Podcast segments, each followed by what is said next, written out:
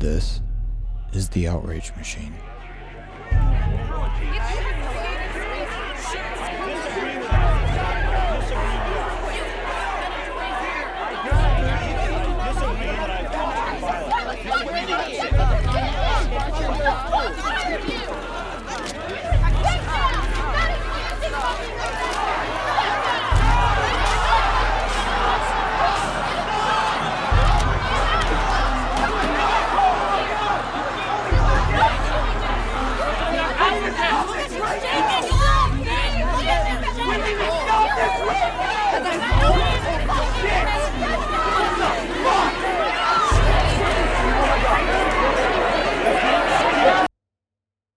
To stop. And conversation is the first step.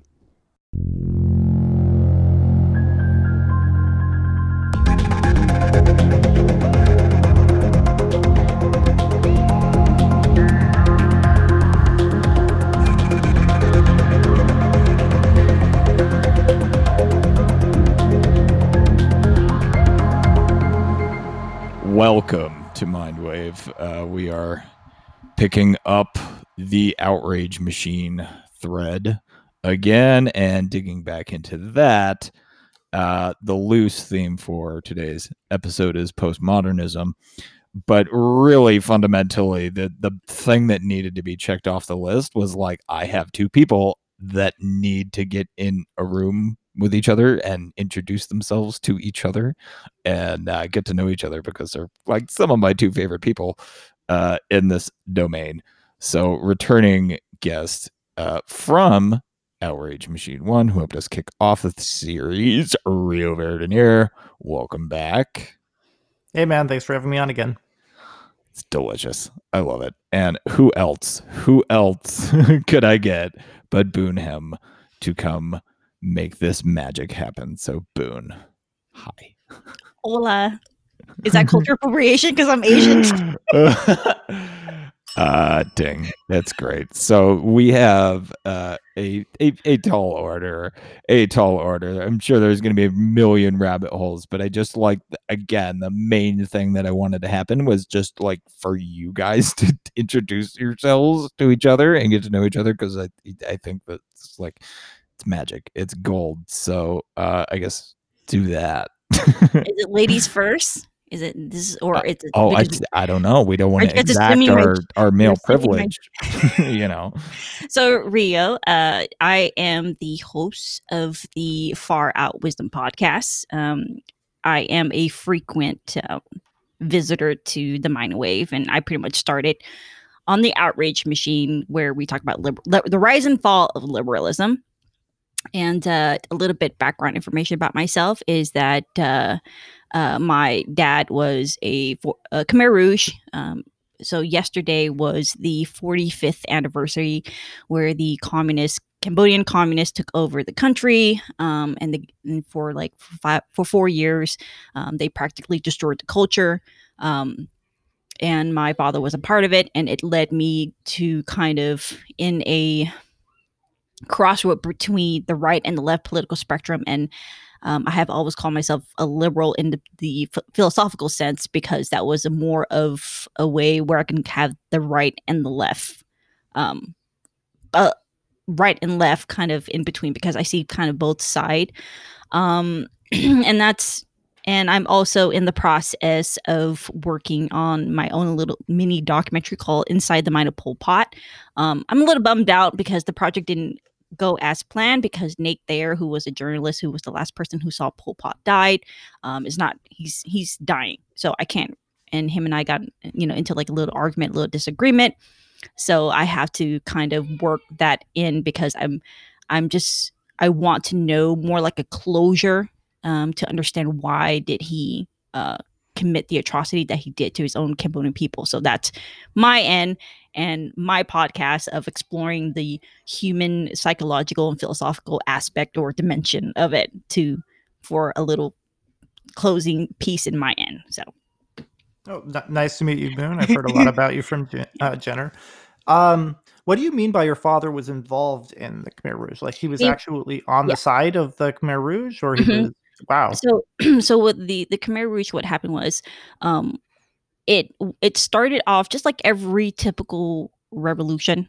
You know, Pol Pot and the Gang of Four, like their wives and stuff like that. His top people, they you know were educated.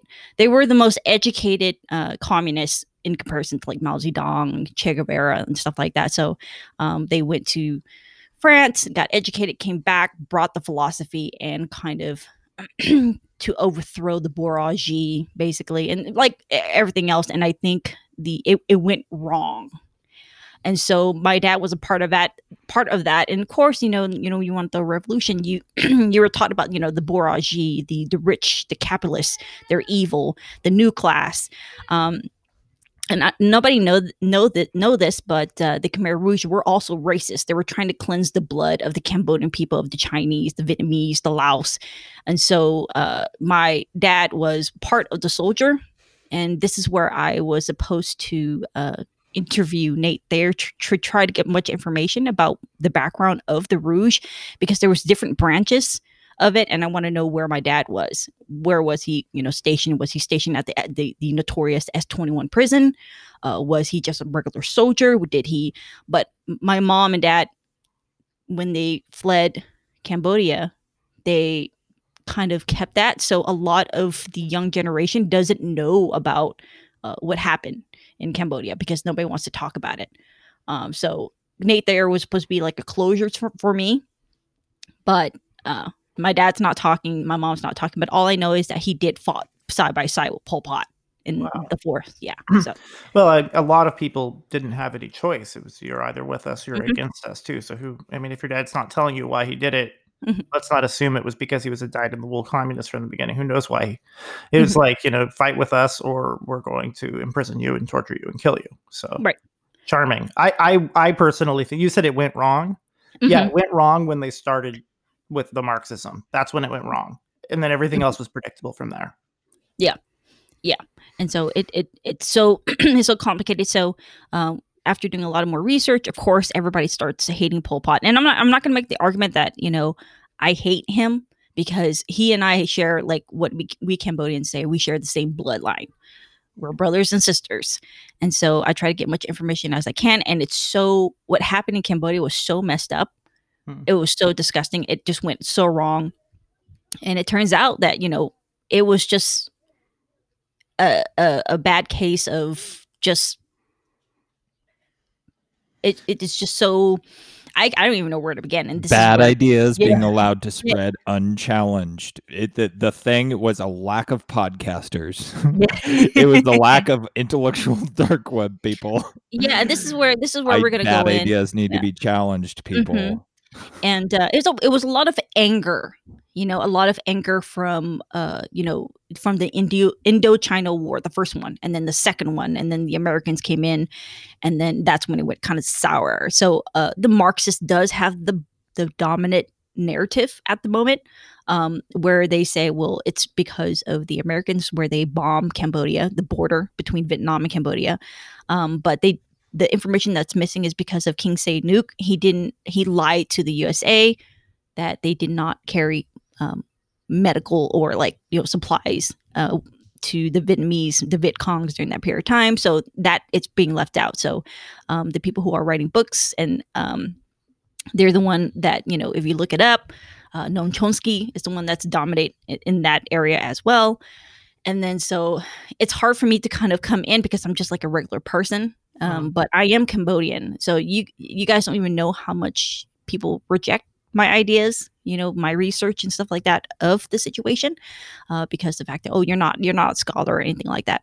No, you're not a scholar, so it, it it's it's okay, but it's like my right as a Cambodian person about the about my dad and my family. I mean, I have both sides. You know, the Khmer Rouge executed my grandfather because he was Lao, so it was racist it was xenophobic, but nobody wants to talk about it. And like I said, Noam Chomsky, his narrative do dominate um, that as well. well. So I'm trying to yeah, break that. Yeah, I mean yeah. the the the Marxists always argue that um, well the reason it failed is because you know the capitalists wouldn't let us succeed. Usually, yeah. the capitalists not letting them succeed means we win. Like we we're we're better at winning. we, yeah. like, our militaries are stronger because our economies are stronger, and we don't let them trade with us. I mean, um, and and they say, well, if you had let us trade, yeah. So in other words, if if you had done what China did and become became, you know, a an authoritarian capitalist country under a, a Chinese or under a, a communist regime, that uh, you know that would work a little better. Like so, it's very it's very circular for them to say like, well, communism would would would succeed if the capitalists would just trade with us. Like seriously? yeah, right.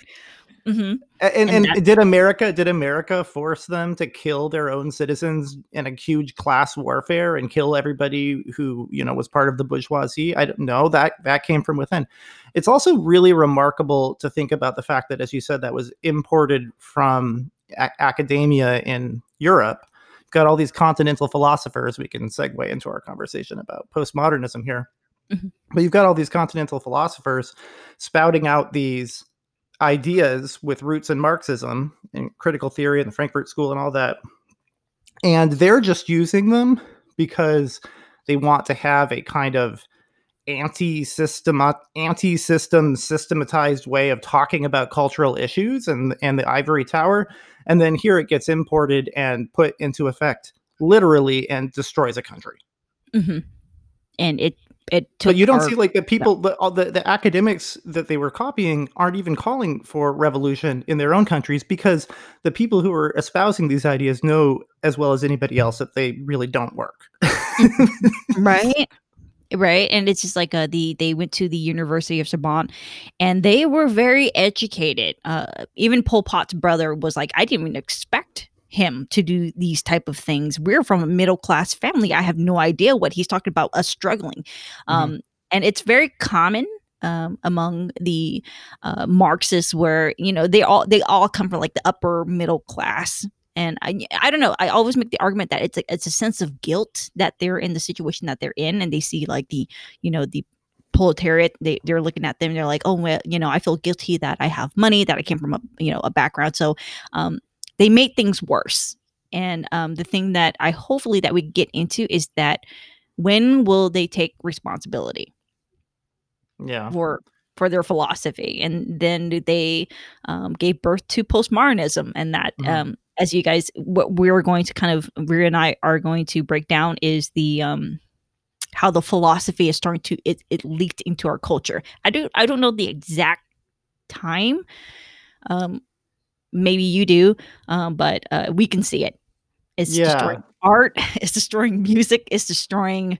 Um, well, the cl- the, cl- the class point that you raised, Boone, is very interesting because you're right, of course, that when it comes to the academics and the intellectuals, you're talking about the upper middle class, or in some cases, in some cases, even the upper class. You know, Ivory League, Ivory Tower, Ivy League, really um, elite people. But they do seem to think that they're speaking for the working class and there are a lot of working class people who think they want these things you know you see it on you see it on twitter right now people saying well i mean i don't know if either of you guys have heard this term accelerationism that communists mm. are using today oh you have goodness.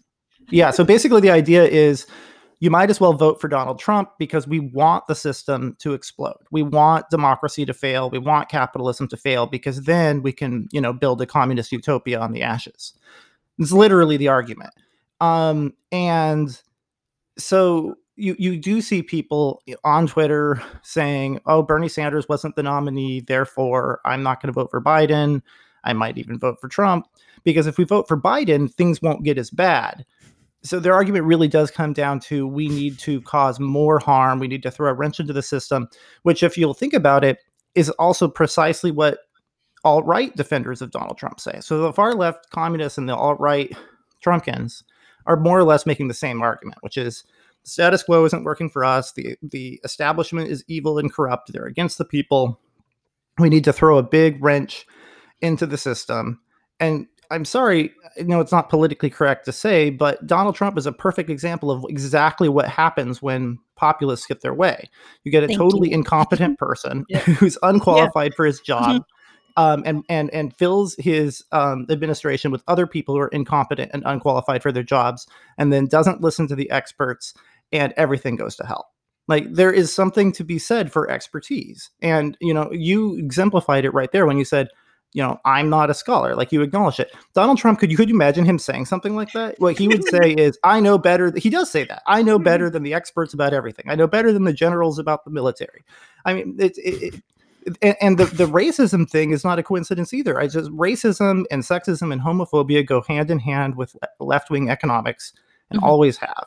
Mm-hmm and that's pretty much that's what I has been saying and and and and I have been I don't know about you two but I have been shadow banned from Facebook I have been removed from Facebook I don't I, I don't even hold like controversial like opinions at all I'm just like your typical nerdy political theory person who likes talking about theories you know I'm not mm. I'm not a I'm not alt right or anything like that and so it's all I remember I remember somebody accused me the other day of being a fucking communist. I don't understand. I'm like, really, man?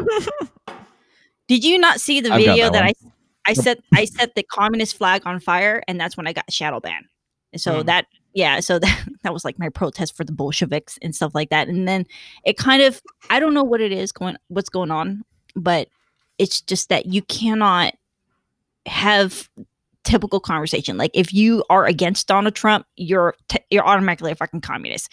If you are even say something like slightly that you agree with Trump, boom, you are mm. alt right Richard Spencer, you Done. racist. Yep.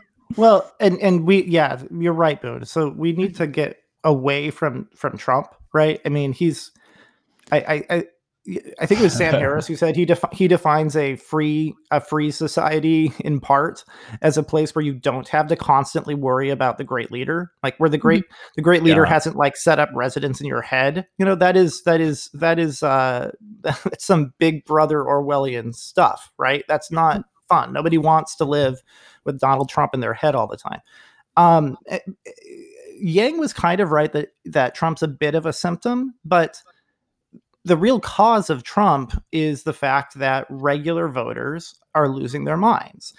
And I know that one strategy for addressing that is to say, oh, we have to be sympathetic for them. We have to like give them all of the things that they want so that they'll stop throwing a temper tantrum.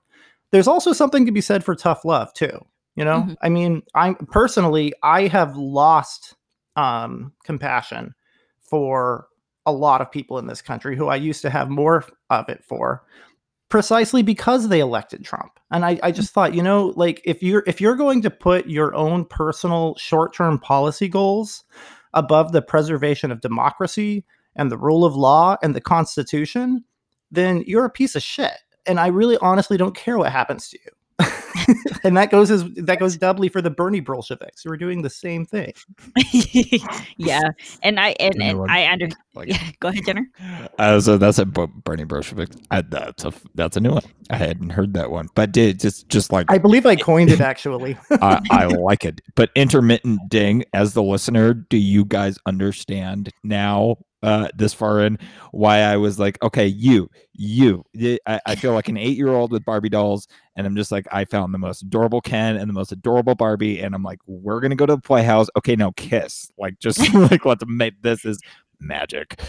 So the, the, the, thing that I'm gonna admit, uh, the thing I'm gonna admit, um, um, of course, you know, it's like I, I last year. So with the Hong Kong, um, I, I it like I said, it's with my personal experience with seeing what the the Khmer Rouge did to my parents. Uh, they literally destroyed everything that they believe in, their culture. They took everything. So I'm not really a fan of of communism. And then last year with Hong Kong, it all started, and I made a bet with my right wing friends, and I said, you know, if he did something for Hong Kong, I was like, I'm gonna fucking vote for him, right? And so he did. He he pretty much called out Hong Kong. I mean China with you know the situation in Hong Kong, and I said, you know, fuck it, I'll just vote for Trump, right? And then I thought about it, and I was like, I'm a piece of shit, am I? And I thought about some more and some more, and I'm like, you know what? I lost faith in both political parties. And in 2016, I actually voted for Clinton, and it's because and the reason why I voted for Clinton is because of the fact that I was uneducated about politics during that period of time. And for somebody who's actually like, you know, been studying politics for quite some time, I made that mistake. I fucked up. But the the thing that I that I learned along the way is actually taking responsibility for my action and what I believe in and willing to challenge that. And I think with, with Trump supporters, it becomes like a fucking cult. And it's this is both side. And we're not bashing you guys, but but please just take responsibility. I even admit that I'm a Clinton voter, and then all of a sudden I, I want to vote for Trump, and I'm like, and I thought to myself, wow, am I getting sucked into this bullshit? Hmm. I was like, I am. And so, and then I kind of like stopped myself a little bit. And I'm like, all right, well, I don't even know who to vote for now. Yeah. You know? Well. Boone, let me let me let me step in here for a second because what what I'm hearing you say is that you're on like kind of an intellectual political journey. You're yeah. feeling a little homeless. You're trying to figure out where you where you fit on the spectrum. Um, and I think that that is a very healthy thing to do.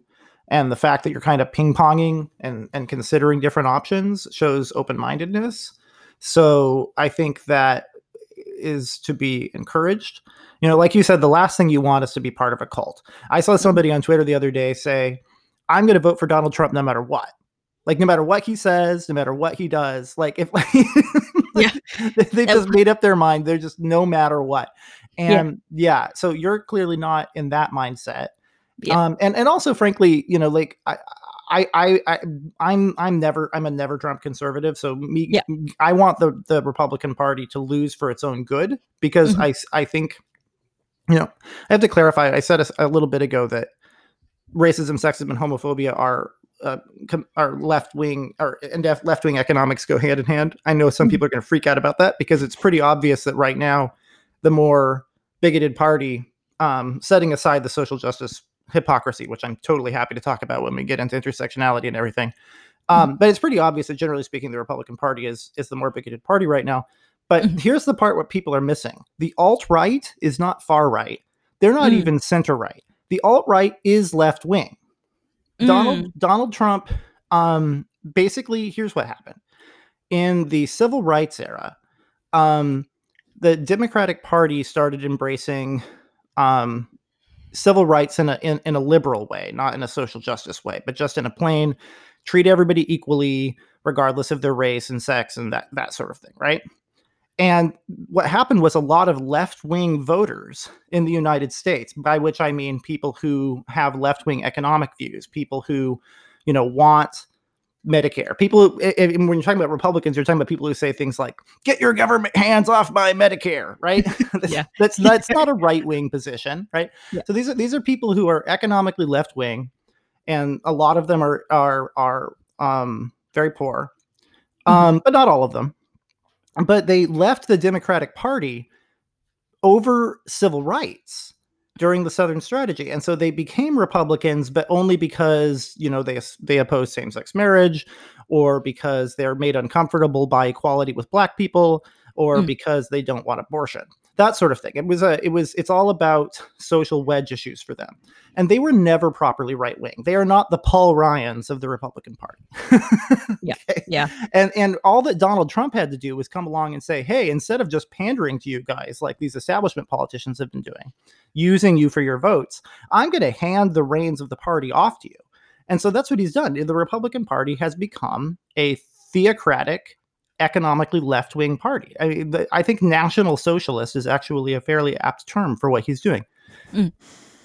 Mm-hmm. Oh. Wow. And that's that's the argument that I this is this is where Jenner and I well was it no it wasn't Jenner but um I have this is the same argument that I made like what you said and oh my goodness all the people just like went on me i felt like ah like the fucking corpse and the vultures were just like on me because all I want to do all I want to do is just understand mm. politics, mm. right? And like I said, I, I, I was always been fascinated with political theory, and so I said, you know, well, if you kind of think about it, you know, Trump is kind of like national socialist in a little bit. Oh, you're calling him a fascist. I was, I'm not saying that. I, am just saying, look at you know, look at the policies. You guys pretty much sound like like that, right?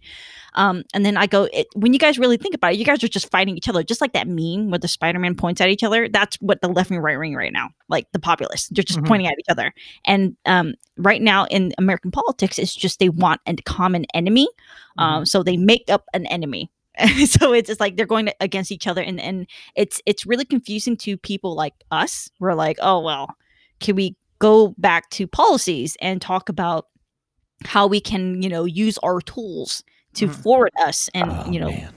and because it's just like I- i feel like we're in like in a standpoint right now and we're not going anywhere it's the same shit over and over again like i'm 32 i'm turning 32 in august it's the same shit i heard when i was young and i was like it- it- nothing changed and i go you guys are like fighting the same bullshit over and over again i go and this is where i like i told jenner many times in the podcast before yang brought a new game to it and trying to Mhm. like solve issues you know it's the same shit oh minorities the oppression oh Mm. you know i'm and i don't know if you know this but i'm brown and like it's always people of color people of color are oppressed and i'm like what i was like "Ah, i'm eating a steak right now. It's delicious. And i don't even know what impression are you talking about because when we came when we came to the united states my not not we i was born here um it's like the social justice warrior they're making this argument about oppression but these people are in powerful positions and they're oppressed i don't understand and this is where the postmodernism comes in intersectionality and it's really fucking up our politics Okay. And it's just like- so backwards. Yeah, let's let's let's Uh, let's do that. Let's, let's- talk. I, I, I let's think shift mostly- there. Oh, go ahead, I, I Jenner, yeah, let, let let's let's shift to that. But I I need to plant a flag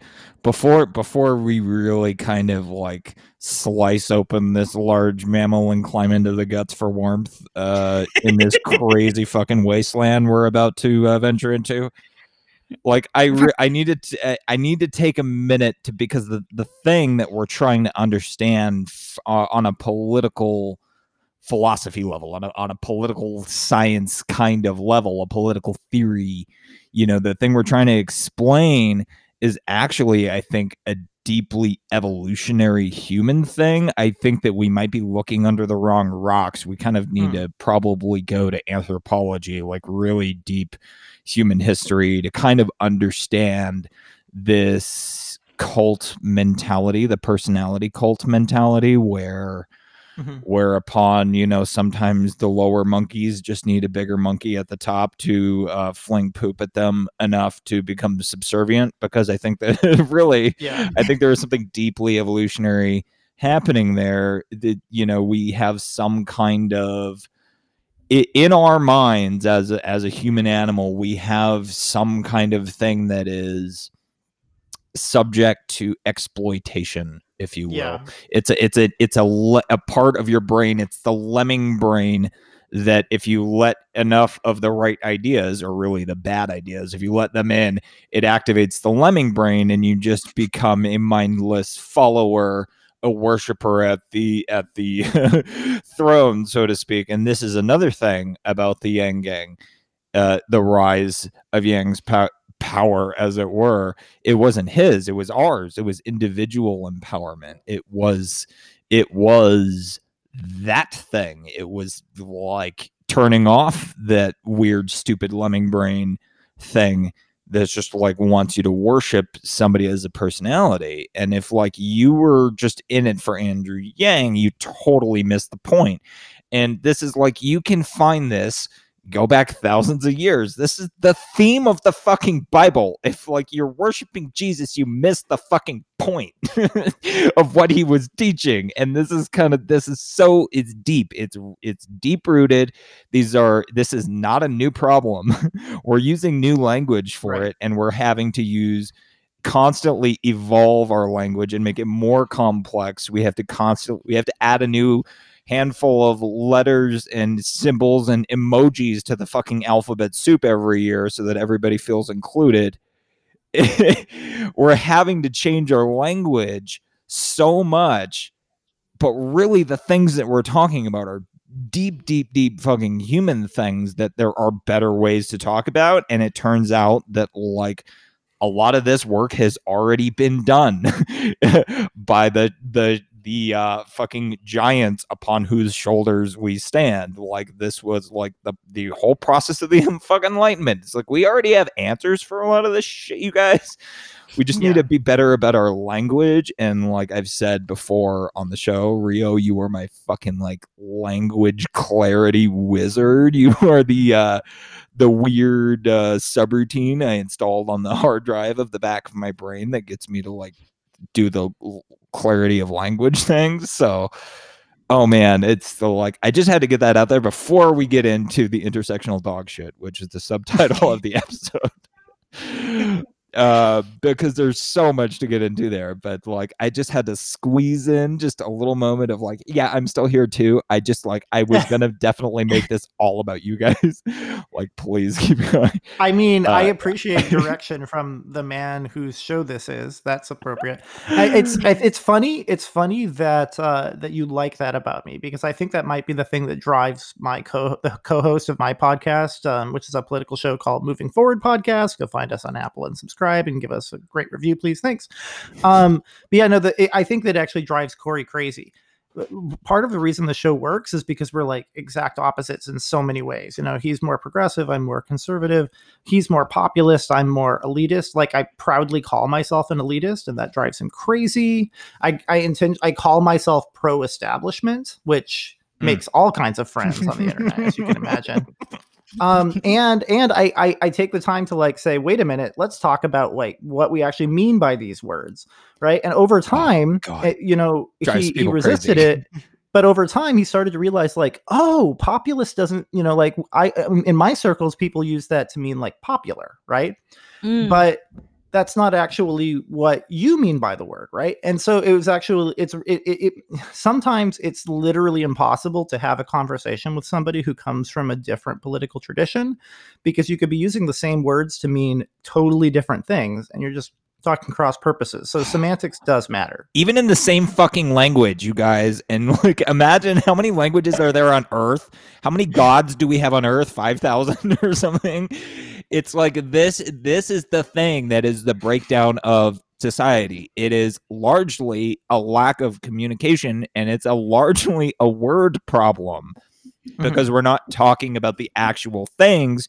We're putting sticky note labels on everything and trying to ascribe everything about, you know, trying to describe a universe's worth of fucking content to a fucking post-it note to describe everything. Oh, this is what all these people believe. This is what all those people believe. And just on because we're we're gonna get into into postmodernism as a as a political philosophy because you guys are my political philosophy bros uh, in this domain. But just on on this note, if uh listener you've heard me use the term intersectionality kind of derisively i'm like in okay it's kind of it's kind of the bernie bro effect. It's like well like in spirit once upon a time. But the thing i'm actually talking about and i found the perfect meme for this. I didn't actually. Excuse me burpees. Monster it's great. Um uh, jordan fryer our good friend jordan fryer down in new zealand uh filmed this that is just perfectly describes perfectly encapsulates in a tiny little easter egg the exact shit that we're talking about um so this is a post it looks like it's a tweet new term AERF, A-E-R-F. So that's if if you're not woke, okay, and you and you haven't learned the new terms yet, this is a this is an this stands for animal exclusionary radical feminist. Uh, you can't be a feminist if you're an, if you are not vegan. AERFs are just as bad as TERFs, you guys. oh my god! AERFs, and this is where AERFs are just as bad as TERFs. it, yeah, I got I got I got called TERF. Um, I have been I'm a TERF for being a gay man. It's like these words. It's just like the game these people are playing is such fucking bullshit. Well, Jenner, Jenner, if you're not sexually attracted to biological females who identify as men, then you are transphobic. this is the absurdity of it. And you know what? It takes a couple people who are willing to just be like the asshole in the room to go like, "No, guys, come on. That's fucking bullshit." Everybody else who's scared like you guys were right. It doesn't matter how unpopular, like controversial. We're fucking right. It's ridiculous. I don't appreciate it. I don't appreciate it, Jenner, for you mansplaining to a person that's a brown color and that's a woman. I love I don't this. I love this. I don't like it, Jenner. I don't like it, Jenner, that you don't want to sleep with me because the fact that I'm a woman. That's that's discrimination. it's it is deep uh, it's deeply misogynist and I, that this was the funniest shit earlier because like in our in our morning check like you got up early i got up early we all got up early uh Rio, we had way technical difficulties but rio was like hey we're just like confirming like hey we're still on i'm like no we can't do it sorry like we're we're empowering the patriarchy and like, no we're not allowed to talk about this we're not allowed to, to make this podcast and so there, it's, it's going to get really complicated. Um, and then I, Uh. I, hopefully you guys help me in the process. But um, you guys want to get like into the, like the definition of postmodernism? Yeah. He- I don't know he- who- the Rio's like the guy. If I were to try to Oh. find somebody to like put that in a pamphlet to put, stick to somebody's door to be like, here, bitch, like just like it's it's a, it's a couple wanna- paragraphs. Read it. I want to check my male, my white male privilege and let Boone talk first, though. so so so from my understanding and and um to the audience and to anybody who's listening um i will not do it justice okay because postmodernism it consists of so much philosophical principles um, I'm just going to go to like the top eight from my understanding of it. Um, I don't understand it, but I have educated myself not enough, but just enough for me to kind of get an idea. So, postmodernism, remember, guys, it's not Marxism. Um, I have no idea why the Jordan Peterson bros always, you know, kind of conflate two. Okay, they they they it's, it's not together. So postmodernism, um, it it it started. It's like a movement in the 20th century. So if you guys know who Michel Foucault is, he's one of them. Uh, Jean-Jacques Derrida was one of them. Um, so the Frankfurt School, um, it's not the same as the postmodernist theorists. So let's get that out of the way. So the movement is it, it pretty much em- embodies um skepticism, uh, it subjectivism, relativism.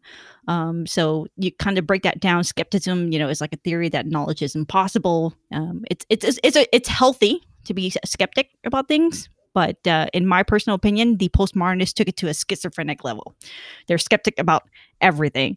Um, so subjectivism is like you know knowledge is subjective. There's no um, external or objective truth, and then the relativism is pretty much like moral. What is right? It's different. The idea of morality is different. So, like my culture, it's right, but in the Amer- Western culture, it's wrong. You know things like that. So it consists of all of that, and pretty much the postmodernists they challenge all of that all of that. So that's that's my understanding of it. So Rio, if you know, if you kind of agree or disagree on Yeah, no, I Yeah. mean everything you said is basically right. Yeah. Um, yeah. I mean, what I'd like to do is to kind of go um hop some rocks across the river. Uh, the first rock being postmodernism, and the second rock being maybe critical theory. Um, and then arrive at intersectionality because as you said postmodernism is not certainly not the same thing as marxism. There uh, there are definitely some um, people who conflate the terms but th- they're not unrelated and i I think it might actually help us understand how the modern party coalitions are shifting and what they mean and and um Jenner, I appreciate that you brought in like the psychological aspect of it because I think probably what's happening in a lot of cases is individuals who are responding to a person like Bernie Sanders or Donald Trump or even Andrew Yang or Joe Biden, anybody. Most of the time, people are responding at kind of a uh, psychological level, um, and they don't necessarily know the like the history of the intellectual foundations of the Mhm. movements of the ideas behind the movements of the person. It's just like oh i like this trump guy. He's the rich man who's going to save the proletariat from the other rich man and that's kind of the narrative and that's about as deep as it goes right? Um so it, talking talking about the history of the ideas might help us to i guess see the bigger picture and see the pieces that if it, won't tell us why it appeals to people psychologically, but it might tell us why it appeals to certain kinds of people psychologically. So if you're primed psychologically to like it, um, then dep- depending on your your experiences in life, you may be drawn to certain people without realizing it because of the ideas behind their movements, even if you're not aware of it. Does that make sense to you guys? The- Yeah, oh, so, like- absolutely. oh, go ahead. so like so so bring it back to the the outrage machine um with our last podcast what we did with uh, connor um so postmodernism is pretty much a reaction um against the um i guess the intellectual principles values beliefs of the enlightenment Yes. liberalism that's what it is so uh liberalism was dominant um, it, it it won, and just like you know the previous podcast that we talked about, Jenner, it won. It dominated the whole thing with the French Revolution and stuff like that. It was a justification for you know liberty, right? Mhm. So postmodernism came and it's a reaction to that. So Yes. the, the, yeah, so that's Yeah. why it's so popular because liberalism became more like a old school type of thing. So it's a new thing. So you see it, you know, just like bring it back to the Khmer Rouge and the the, the Cultural Revolution. So Pol Pot and Mao Zedong did the same thing. They did the Cultural Revolution, and with the new, out with the old, and that's what postmodernism is doing to Western society.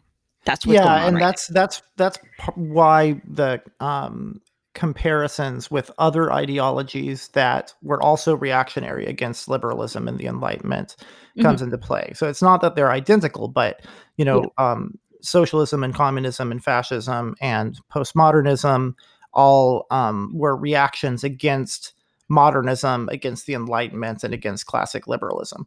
Um, uh, now, this is another area where semantics gets confusing because most people in the United States have been trained to think of the word liberal as essentially a synonym for the Democratic Party. Yeah. Um, and not only that, but like for the left, which is exactly opposite. Liberals are capitalists. In fact, um, there isn't a single, um, I mean, there isn't a single political party um, in the uh, in a liberal democracy today that is as far right economically as classic liberals were, Mhm.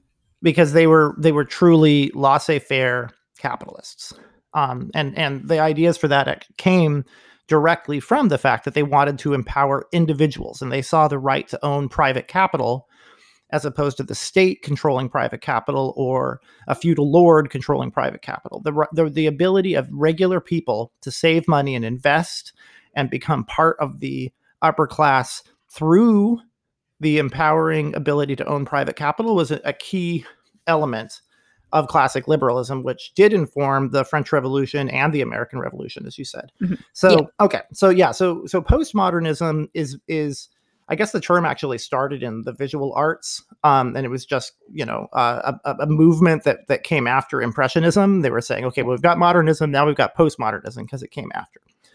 But then um, when it when it when it moved into the philosophical realm, people started using it to refer not just to something that came after mo- modernism, but that something that was, as you said, a, rea- a, a reaction to modernism. So modernists believed in science. They believed in science's ability to help us understand objective reality. Um, they believed in the Enlightenment values of individual liberty and small government, um, decentralized power, um, rationality. Um, more, even more broadly speaking, than science was a, a, a, way of understanding the objective world. Um, then postmodernists re- reacted to all of that and the way that the way that they react to it varies it's a really a kind of a broad range of ideologies that fall under postmodernism Mhm. um, but in one way or another they were reacting to it through skepticism of the very possibility of having anything like an objective truth so there Mhm. are postmodernists who still believe in science but they think of it more as like a practical enterprise it doesn't really tell us anything about how the world works but it does help like make our cars run and that sort of thing Mhm. um, so there is a kind of a pragmatic element to some forms of postmodernist thought, which is a little bit more reasonable than the more extreme kinds. Um, Mhm. But even there, they fully reject the idea that science could ever help us understand anything objective about reality. It's just a tool, uh, You know, which is not which is not something that all philosophers of science would be enthusiastic about. yeah so so pretty much the postmodernists they they so like some philosophers will make the argument like the enlightenment during that period of time um they argue that you know objective natural reality right a reality like you know like a properties the reality and its properties independent of the human being right? So postmodernists will kind of reject that. They're like no I'll, I'll dismiss that. They believe the idea that it's man-made like conceptual con- construct. That's the thing that i heard. Like everything that you're making uh it's a construct. Um uh, like scientific developments are just words and jargons. You made it up so the things that you're the things that you're saying like between like all three of us jenner you believe the things that you believe because you're taught the way you're taught from your society to say those things right? So that's pretty much their argument. So it's a word game. It's- if you yeah, re- as opposed to so just be like I'm. I'm one of the monkeys that has a brain that I don't need somebody to tell me how I'm c- clearly capable of forming my own thoughts. Like I don't Yeah. I didn't read and- this in a book. I'm capable of forming words out of my mouth hole that didn't come from somewhere else. Uh, but is Yeah. the, the tie back to just like this this kind of like, the general theme to me of postmodernism kind of feels like the Luddites. It kind of feels uh, quasi Amish to where there's like that there, there there's uh, you on on some level like clearly if you dig deep enough if you in, in go into the grain silo or whatever you might find some skeletons in there. If that's a weird metaphor to say but like on some level the skepticism of progress and and, and things just like that that there's an understandable part to it. There there's an origin part of in, in terms of motives there's a part of the origin story that does kind of make sense. Uh, but there is a part where it goes like okay way too far. Like the 5g people who are freaking out about 5g now and they're like oh it's causing the virus. Everybody grab the tinfoil. Inject yourself with fish tank cleaner or whatever the fuck they're doing now uh, which is insane. It's kind of like the same thing. It's the distrust it's the death of expertise thing the distrust of the establishment uh, the distrust of the consensus of uh, the elite you know what i mean? Yeah. there's And a it comes back to- skepticism in it that's like okay no skepticism is good. I think we just need to stop calling that skepticism because that's irrational. It's like so so going back is rational. Yeah. Okay. so going back Rio said it beautifully. So basically the postmodernists they they scientists and historians like their statements anything that the scientists and the historians say it could be objectively true or false. So there is no such thing as truth. So just like Rio said it's mm, okay what they're saying it could be true or it could be not true basically. It's like they they're in that position. Sorry my son's here. So go ahead. It's beautiful. Guys Yeah, um, right. Okay, so now we've we've hopped to the first rock of postmodernism, um, which is a really big umbrella category. It's basically um, a whole range of ideologies that, in one way or another, are reacting against modernism, um, which included the Enlightenment and classic liberalism. Um, and I guess there is kind of a Luddite element of it to that. I, I what I would call it is it's it like feels, absolute. you know. Yeah, no, it's absolute skepticism, right? It's not the kind Yeah. of skepticism that modernists were modernists also believed in skepticism, right? But their skepticism was okay, you have a hypothesis, let's test it and see if it's true, right? That's what most of us mean by skeptical, right? Oh, okay, Yeah. well, I'm not just going to take your word for it. Let's find out if what you're saying is true or not. That kind of skepticism is healthy. Um, postmodernism is is is a deeper, more absolute kind of skepticism. That it's it's it's it's a it's a, it's a rejection of the idea that it's ever possible for anybody to have true knowledge. It's defining knowledge in a culturally contingent way, and that's that, like Boone brought up. And that that that that cultural contingency thing um, is leaping us right over to the next rock about critical theory, which definitely does have more explicitly Marxist roots. Yeah. Um, and critical theory is not uh, identical with postmodernism, but it is a um, it falls under the the postmodernist umbrella, I would say. So, do you want to talk about that for a little bit, Boone? Ye, the critical theory. I don't even have that. Uh, Oh, you I know. Oh, okay. Well, I- you kind you you you you you know you know about it because you brought up the Frankfurt School. So, So the Frankfurt School is like the, the the critical theory is so the top three that you that a lot of people some people might know is is is Herbert Marcuse, Adorno, and like Horkheimer, right? That's the, okay. So the Frankfurt School is um they're Marxists.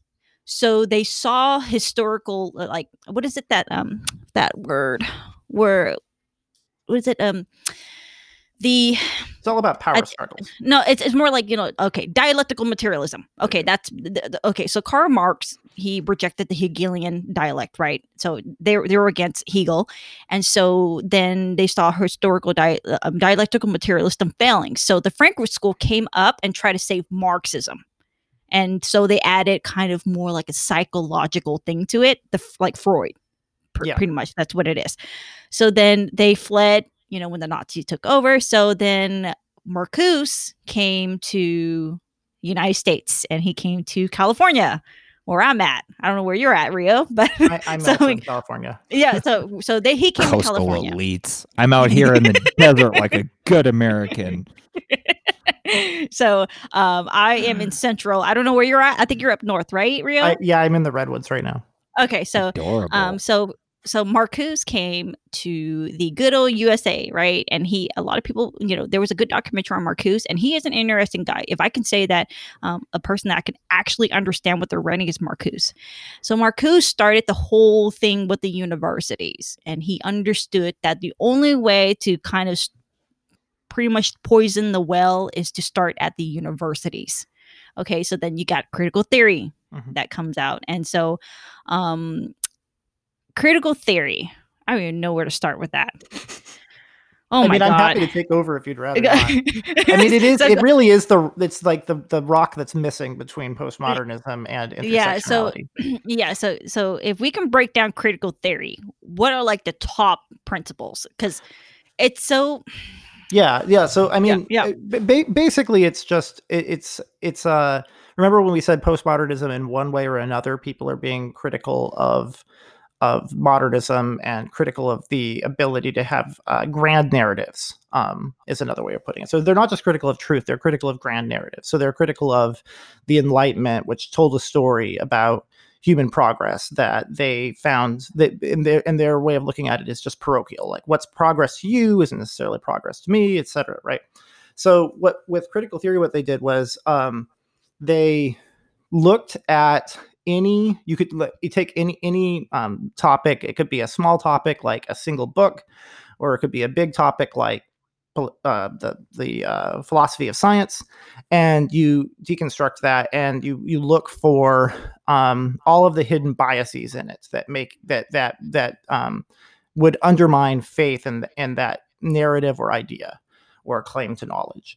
Um, and so the way that works in practice is through what people now call intersectionality. And this is a word that has made it into like colloquial parlance and regular people use it. Um, and it, it it's it's it's the thing that um, the social justice um, Marxist left and the alt right National Socialists have in common is Mhm. whether they're aware of it or not, their worldview is colored by this concept of intersectionality. Um, so, so with a, with a critical theorist, is what they would do is they would look at it and say, okay, but how does this idea intersect with other things? So, for example, science. Science is um, supposed to be objective and it's supposed to be based on empirical research and so forth. But look, lots and lots and lots of scientists are men and the, most of the people who came up with the ideas of the scientific method were men um, and many of White them men. are white Yep. right so so that that means that their ideas are automatically suspect because it you know truth is contingent it's it's kind of a dogma of of postmodernism the truth is contingent upon your cultural experience and things like your your sex and your race and so forth.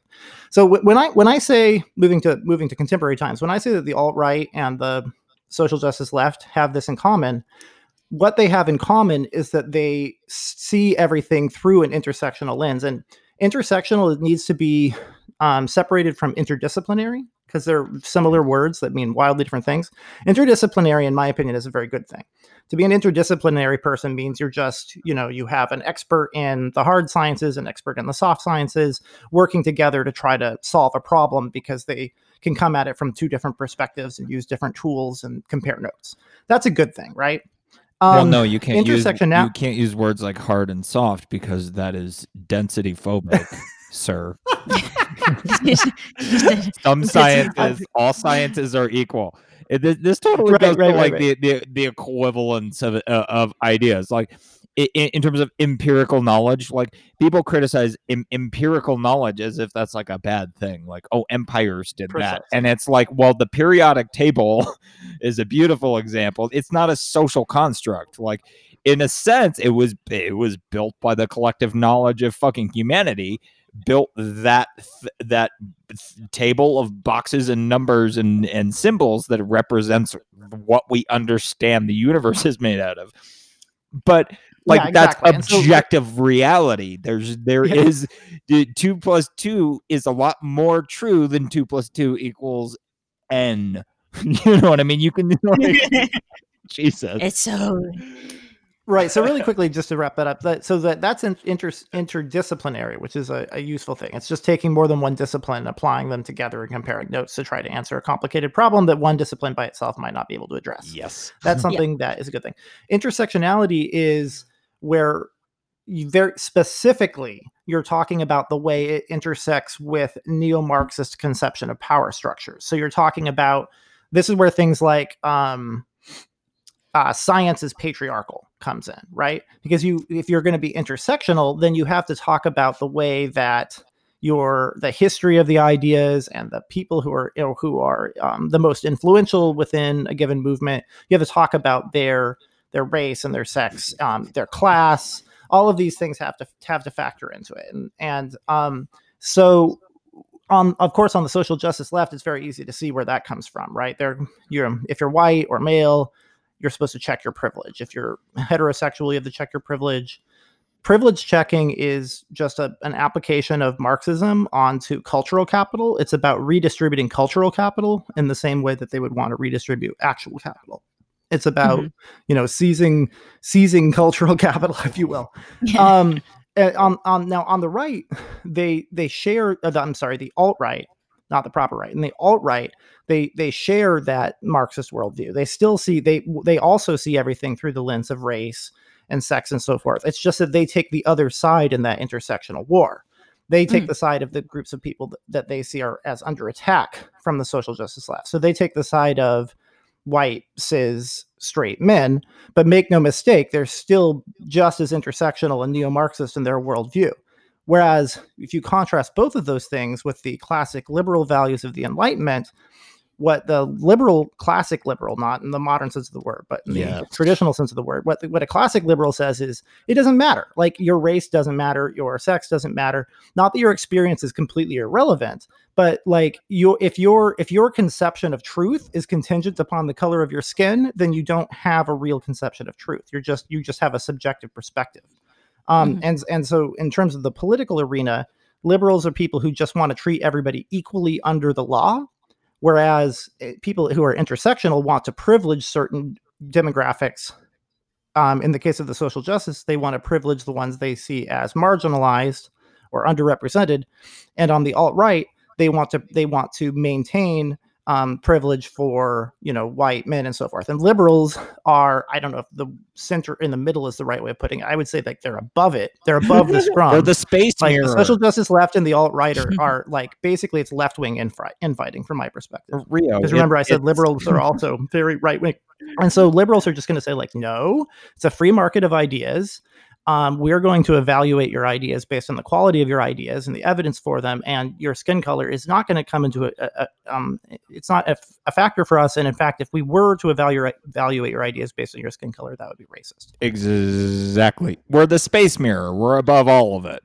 You know what I mean? It's just like we we we. It is kind of an overview type effect that you have to get after you expose yourself to enough of what's actually fucking going on because everybody likes to shut down and put themselves in a little mind quarantine in a little bubble. I only have to care about what's like right here and you know like right here. When you expand uh, far enough, you do kind of get that overview effect. And it is if if we're looking for a direction on the political spectrum, it is a new axis. you know what I mean? It is it is up, uh, which ties into the, my my whole uh, how am I going to continue Andrew Yang's campaign without him on in my own humble way? I think I'm like, it's not left, it's right, it's not right, it's not just forward, it's fucking up because this is a trajectory thing. It's like you have to realize that like both extremes are wrong and it's because by their very nature they're fucking extremes like no extremes it's like you can't package anything into a into a one sentence answer that totally explains the whole thing because humans are extremely complicated. Language is extremely complicated. Ideas are the most complicated thing that we know of in the universe. We can describe the shit that matter is made out of way better than we can like actually nail down what the fuck we're actually talking about here. So this is a very humbling kind of uh exercise here but um you know like that i i have to tie this back to that there is there is an there is a space here for evolutionary psychology as a as an area of focus or or whatever as the thing that I think is going to move us it's going to move the needle the most in terms of like how we shift political discourse. I think we can actually learn a ton just by pointing that out to people do doing the humanity first thing being like no you're an individual a. You're not you're not just another lemming in the thing running towards a cliff. You're an individual you know? Stand upright because you know your monkey ancestors walked on their fucking knuckles and it it took you know the first one to stand upright but you get above the brush you can see the fucking predators you know come down from the trees you can g- gather the nuts you can build tools like that the, there is a, a, a level of personal and individual and that's why we all feel like shit all the time. That's why depression rates and fucking anxiety and suicides are through the fucking roof because everybody feels like they're just a fucking cog in some a big ugly machine that produces fucking bullshit for other people and takes it. It's like you guys, you don't like remember who you are uh, ultimately that's the that is the mindwave mission right there remember who you are and what you are and the power of what is happening inside of your fucking head because it's it's bigger it's bigger than you think it is this is yeah like, and uh, Jenna, uh, I think I think the tie-in to evolution, um, evolutionary psychology is the tribalism. Yes. Right? It's very easy to see how intersectionality, how that way of thinking, would result in tribalism and the the alt right is being super tribal, the social justice left is being super tribal. Um, and I'm sorry to say, but the reason I call myself, you know, pro establishment and and elitist and so forth is because I am fed up with the tribalism of the populist social justice left and the populist national socialist alt right like i mean yeah i mean they're both extreme and they're they're taking different sides in the intersectional leftist infighting um, but w- it used to be that you know, like when Bill Clinton um, was in on top of the Democratic Party, or even Obama, frankly, or Romney in the in the GOP or McCain, all of these people, what they had, one of the many things they had in common was that they they did still have some grounding in the Enlightenment and in classically liberal values. And what's happening right now is that there's a, an attempted hostile takeover by the alt-right national national socialist um, Trumpkins of the GOP, which they've more or less succeeded at. And there's an attempted hostile takeover by the Marxist, um, social justice, neo-Marxist, etc., um, Bernie Sanders um, left in the Democratic Party. And in that war, it's you don't have to believe that the establishment is perfect or that the status quo is perfect. You can still see room for improvement and also still recognize that temporarily at least we those of us who are sane um, on the center left and center right need to come together and stand up for the preservation of the, the things that made our society possible, that made the progress we've made so far possible. Yes. Because if we lose those things, nothing else matters. And I'd like to hear from Boone. Uh, I, I, am gonna I am gonna pass it back to Boone, but I have one one oh. final flag. It's I, I have to get it out there, or else it will never get out there. And it, it's on tribalism because you invoke tribalism, which um, Rio, since you're a fellow Sam Harris bro, um, strikes me kind of the same way like a word like sport or religion would, hmm. because mm. tribes evolved for a reason they served an important purpose of fostering collaboration in groups of people. Tribes can be, they're not inherently good or bad. Some tribes are worse than others uh, and more violent, more dangerous. And I think the evolutionary framing there cannot be understated. Like tribalism is is the thing that we're talking about that's kind of amplifying the worst of the worst ideas into ever condensing uh, things that are uh, ev- eventually gonna go supernova if we're not very careful and kind of control that uh, nuclear reaction because it, it is scary a lot of these ideas um, that are out there. It's largely because they don't go unchallenged. It's largely because everybody's afraid to even say a fraction of the words that we've put together in this conversation, but it th- this feels deeply, deeply evolutionary to me, and I, I Right. couldn't help Yeah, but, no, but, like, but point pa- that out. part of the Enlightenment experiment was to try to elevate society above petty tribalism, Yeah. which again, it doesn't mean we're tribalism is still good. Yeah, I'm not. It's not. It's not. ne- It's not necessarily that it's always bad. Um, like I think it would make sense, for example, for the president of a country to, you know, ultimately put the needs of his own citizens above above others when push comes to shove. But the problem with Trump isn't that he puts America first; it's that he sucks at putting America first because he has a, a, a, a zero sum neo Marxist worldview that prevents him from recognizing that there is a benefit to mutually beneficial exchange with other societies. Okay, so I'd like to hear from Boone. okay. Oh, I'm, I'm all listening to you guys. Like, it's really interesting. But, uh, uh, but to me, like, I, I from from my experience, you know, like, I, I never really heard about you know like term terminology like mansplaining or anything like that. Like, I have been told that I have betrayed feminism. Right, is because the fact, oh, well, you don't support feminism, then you are a fucking TERF or some shit like that. I don't know. Yes. I've been called so many names. I don't, I don't even know. Um, but like I, you know, stated like in in the beginning of the the podcast is that you know I hold liberal values and w- philosophically. So like you know I believe in reason and logic.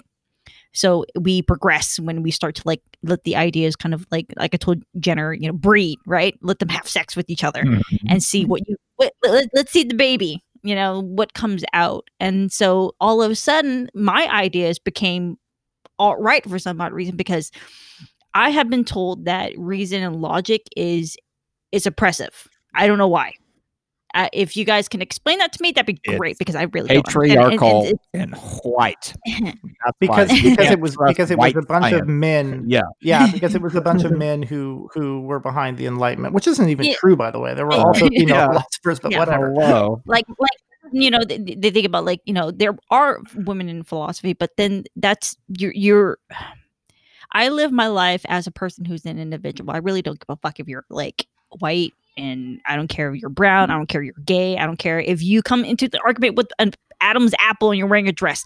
What's your idea? Give me your ideas. Let, let me hear your argument. Let me let me add you to the, the discussion. And just like you know i started i'm going to start the um, i think called the agora podcast. So i'm going to have these radicals come on and let them kind of go at it and let the ideas get challenged because you know some people are like you know I, i'm a national socialist. Okay let's let's put somebody on the opposite of you and let your, your ideas be challenged. And i'm gonna admit that it scares the shit out of me. Girl, scares the shit out of me at Shit out of me. you. You're It's- it's- well it scares the, it scares the shit out of me mm-hmm. because i'm gonna get challenged myself as a moderator. I'm gonna mm-hmm. be a person who's going to hold these two together um, I'm gonna hear where people are gonna make the argument that women are weaker than men. I'm gonna hear all that, and but the reason why that I'm doing this is because I want to grow. I want my ideas to grow, and that's the point of the Enlightenment.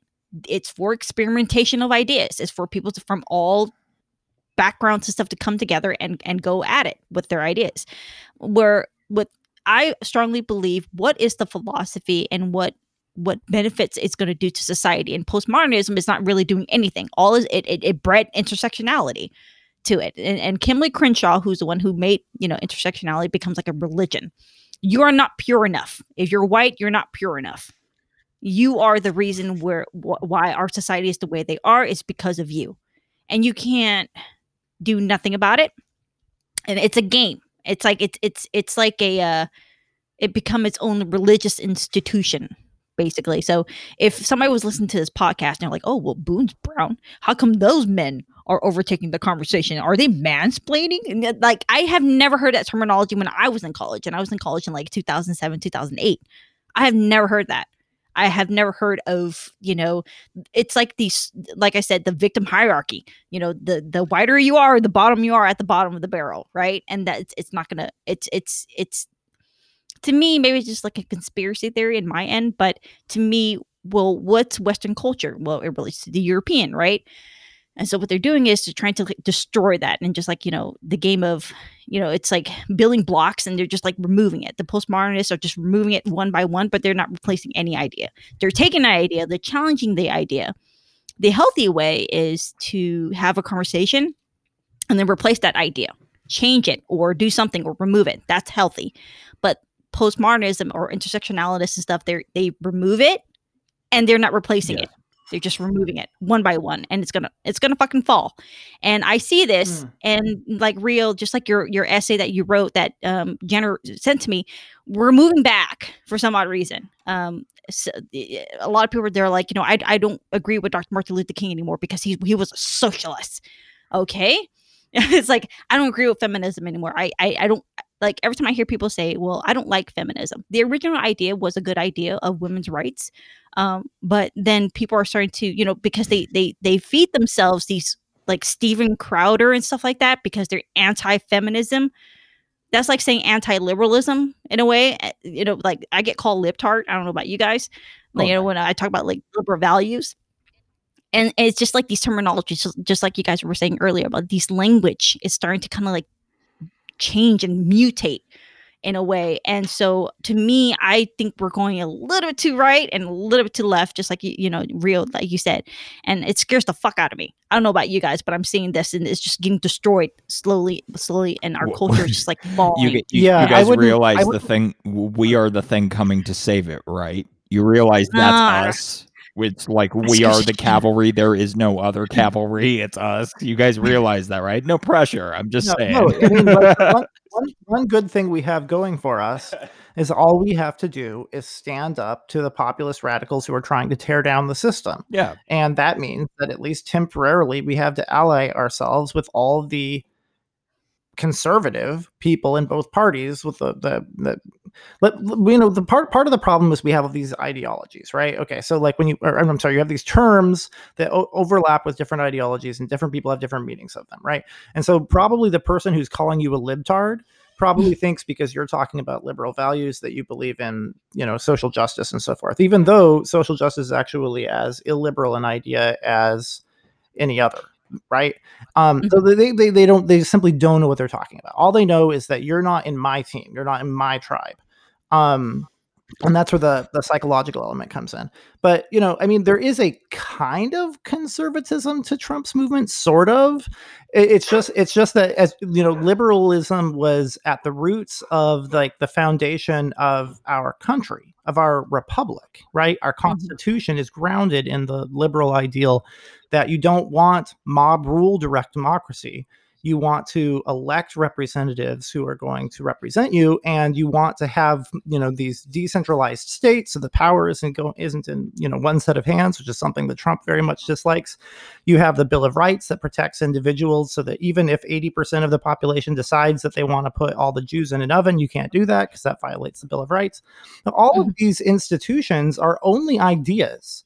There's nothing really you know standing up for those ideas other than people and when people lose sight of that and start taking these things for granted and put short-term gains, whether you know what whether what you're trying to do is stop trading with China and build a wall with Mexico, or if you're trying to get universal basic health care, whatever it is you're trying to do, whatever war you have with the status quo, if you put those short-term victories over the preservation of the liberal institutions that have made the progress we've made so far possible, you Mhm. are part of the problem. Mm-hmm. Yes. It's broad broad coalitions and broad coalitions are made up of empowered individuals. It takes it takes everybody.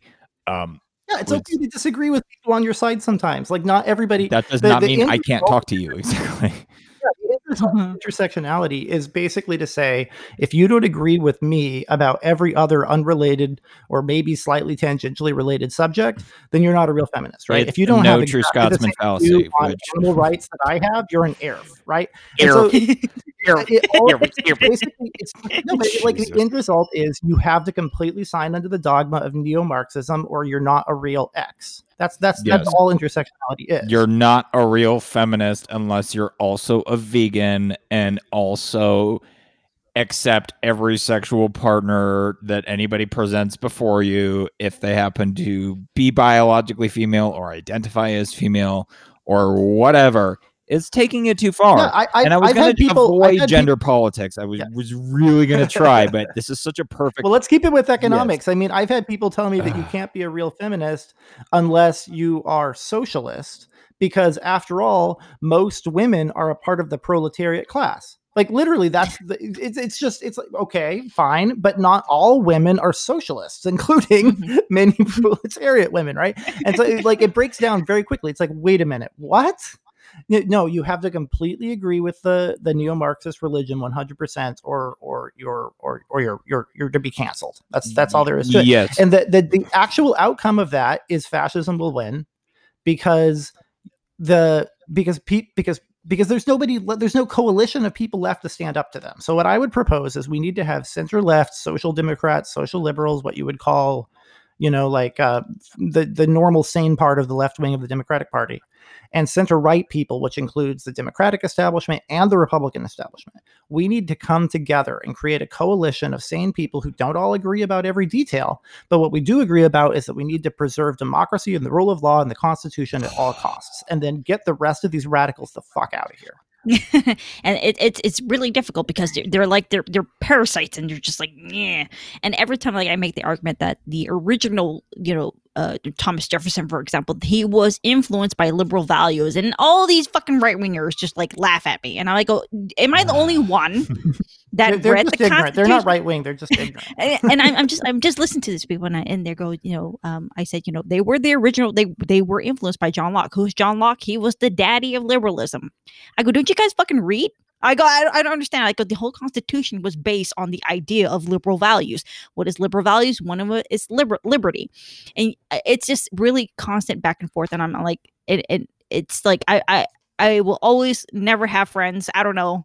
It's like it's because I'm just curious. I'm just a curious being, and and, and like I said, um, liberalism gives me that leverage to to experiment with that as Yeah. well. Yeah, well, Boone, and as you said, like the fact that classic liberalism, not to be confused with the way it's used today, Mhm. not as a synonym of the Democratic Party, because when they hear you, when you say that, they hear you saying that Thomas Jefferson was like a 21st century Democrat, which of course is absurd, right? Like, like, that's not at all what you're saying, but that that's they their their their understanding of the subject is so superficial that they they went right over their head.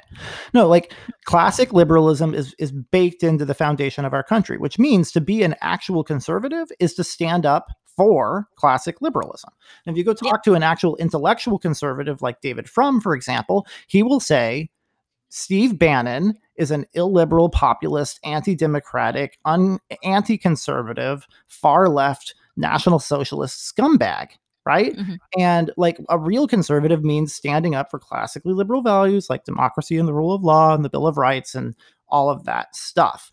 Um, what what Trump is and what his movement is is it's it's um I guess you could call it traditional conservatism, which is what conservatism was before the American Revolution, right? Mhm. So like Can we that- use a that- better that like is thing. archaic Yeah, it's like conservative? it, it feels more like entire- retardation. It doesn't feel like conservatism. it really does No, feel exactly. so- so backwards. what- So Yeah. like pale so the term that Paleo. I've I've learned paleo conservatism like it. that's the Nick Fuentes the Nick Fuentes group okay of people and um I- I don't know if you know this real but we did a uh, episode on Mindwave what is it like the human part of it and so I had we had Mario Strada oh, Mario Strada and I we talk about the fantastic. cl- paleo we talk about the paleo conservative and those motherfuckers okay I shouldn't cuss that much but those motherfuckers went after us and try to motherfuckers. cancel us. Yeah, they try to ca- the the the, the grope Groypers. I, I guess even just saying their name.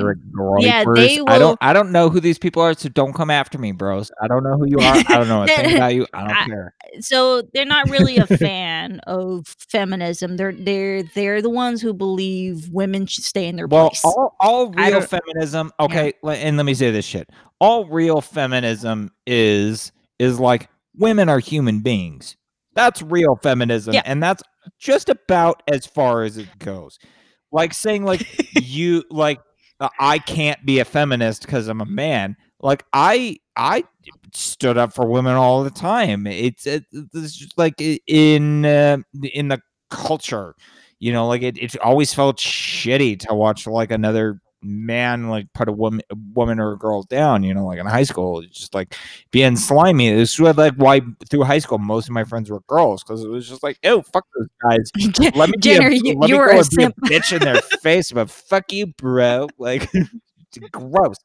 So, like, I'm a classic OG feminist, but that doesn't mean like, oh, if you say no, no, Jenner, if you say you're a feminist, that means X, Y, and Z. No, you're not a real feminist unless you stick your penis inside of a vagina a lot of time, like a lot of times. And it, just like, what? what? He specified. What? What? What? What? It's uh, all right. So I, I feel like I, I I have to get going, but like I feel like we're coming yeah, up on a we're on a wrap, we're wrapping up a little bit. Yeah, I mean, so that's that's my big takeaway here is that we need we we need to get people who are rediscovering the values of democracy and the rule of law and the constitution together and like i don't care right like so i do not support single payer healthcare but i will happily ally with somebody who does so that we can preserve democracy. Because if we lose democracy, then nobody gets what they want except for, you know, King Donald. and and and with me, I have always make the argument that there needs to be like a new enlightenment. Somebody it's, needs to fucking start it. I mean, right. the IDW no, started a little it's bit. The, the, the thing you the thing you seek is already Gospel of Thomas. Jesus said it. Fuck, where it's the, the thing you have been waiting for has already come. You guys, we, you, you, Rio Verdinier, you, Boone me, Zeno, everybody else in the Mindwave universe, everybody else who's doing this, everybody in the Far Out Wisdom podcast universe, everybody in the Moving Forward universe. We are the white blood cells of our culture. You shouldn't say white. That's racist. Except uh, oh, leukocytes. Okay, we are the healthy leukocytes of our society's fucking immune system, and we have some cancers, you guys. And we need to use the best science and technology. We need to chemotherapy the fuck out of this. We'll zap it with radiation. we got science. We got the best minds on this shit. We, you, me, all of us, we are the healthy white blood cells sorry, leukocytes. and we need to go kill the fucking cancer. That's what this show is. That it, at least the outrage machine well, the anyway. Good, the good news is the cancer already lost in the Democratic primary. Um, Joe Biden was not my first choice. He wasn't even oh, my second or third or choice. But when it came down to him versus Sanders, obviously, I was like, obviously, literally anybody else. Um, and that's how I feel like I will be voting for Joe Biden. I live in California, so it's not going to make much of a difference. But especially people who live in like Florida, for fuck's sake, put aside, like, I get it. Biden is old. Get He's not as focused as we would like him to be. There's been like one accusation of rape, you know, contrasted with like what two dozen in the case of Trump. Like, okay, let's say let's say that Biden is a rapist. Okay, we know Trump is right. So even in that case, like where oh fuck, we have to choose because of our electoral winner takes all electoral college system between somebody who might have raped one person and somebody who definitely raped two dozen people, um, and who is also incompetent and a wannabe fascist dictator. Then you know what? Like, yeah. I'm sorry, you gotta vote for the you gotta vote for the lesser evil in fucking Florida. It's you so, guys. It's it's it's between Neil deGrasse Tyson and OJ Simpson. Going down, but you gotta do it. No man, it's, it's so it's so fucking oh, complicated oh, with politics bad. and stuff. And that this is, and this is, Neil. This I'm is sorry, where, Neil. this is the argument that I have been making that everybody should really, really try to get themselves into political philosophy because it helps a lot and it makes you kind of rethink your position many times over. Yeah, so don't don't even don't even get into like a, a it's just like experiment with your own mind. You know what I mean? Take your mind outside of its little box and take it for a walk every once in a while. Don't frame it. it doesn't have to be framed in political philosophy. And th- this is where I come into this whole thing because like y'all's are very book smart. I'm just very brain curious, I guess and I think no, it's more okay. So that, you know, it's it's a beautiful so thing. like I like like with with with you know postmodernism with intersectionality you have to remember that they dominate the hum the the humanics or the, the, the that department of oh, philosophy oh, so in order to combat that of course with the, the alt right and the left the social justice left you have to be kind of read their their work and and try to kind of destroy that. And in me, in my personal opinion, the contemporary uh, intellectual thinker that's doing that is James Lindsay. He's doing that. He has his own website where he has the terminology listed and for you to kind of understand it. Um, to me, in my personal opinion, what's the point of philosophy if the layman don't really understand it? And what's the point of it? It's if it's just going to destroy our society. Philosophy to me is for to to help us in the process of our, our our our intellectual development as a society and for the greater good. Now, the postmodernists will argue, well, define good.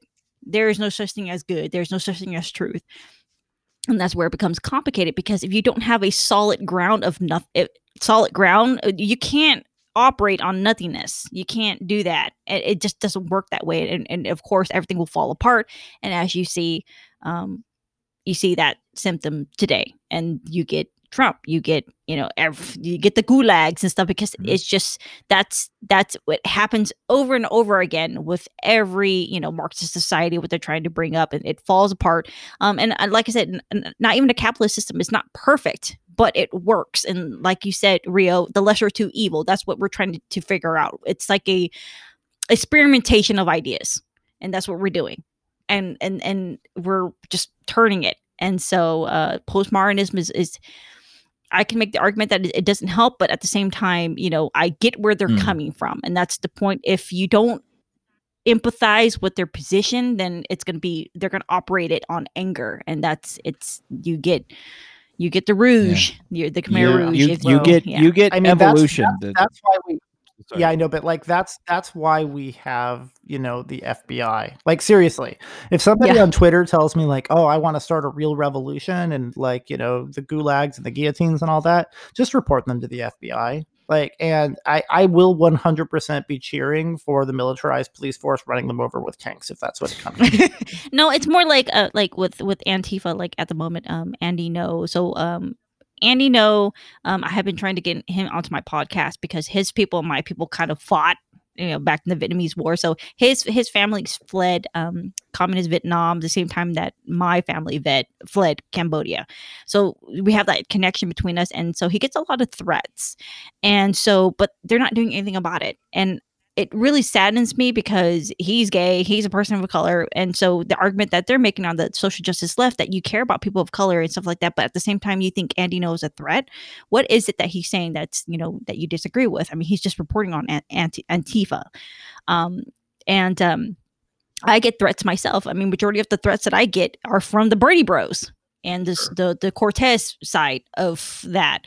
Um, I don't know why. I just maybe because I'm very, you know, like I said, I I, I disagree with communism, and and like I said before, I don't hate communists because hate has it doesn't solve anything, and I'm not going to do it. My dad did it. I'm not going to do it, and I have made it a kind of uh, individual journey or a goal not to practice that you know so i don't want to end up like my dad doing something that i regret and he lived a life of regret and so I don't hate anybody, but I just really want to understand why why uh, is the right being held accountable like for the Proud Boys or something, you know?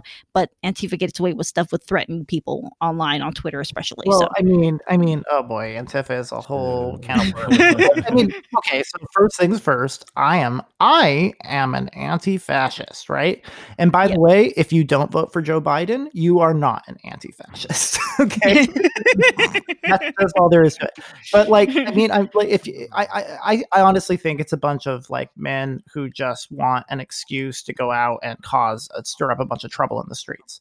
The the way that Antifa who got bored. Yeah, the the way that Antifa talks about um about fascism, you would think that their definition of a fascist is anybody who believes in the rule of law.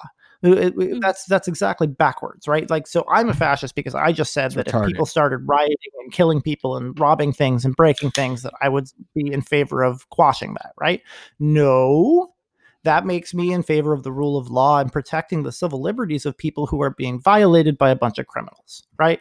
Mm. Whereas a fascist yeah. is somebody who actually is hostile to the rule of law. It's someone like Donald Trump who says, I am above the law and it doesn't apply to me because I'm king, right?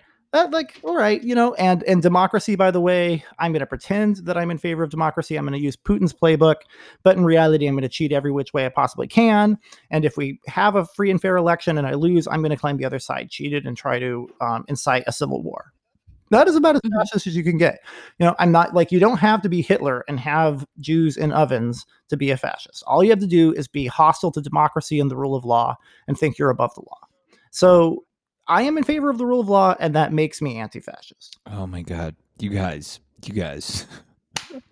Uh, more like more like we we we agree with the social construct, It's- it's- not social you got- construct. The, it's- the- this is- no more like what's that word?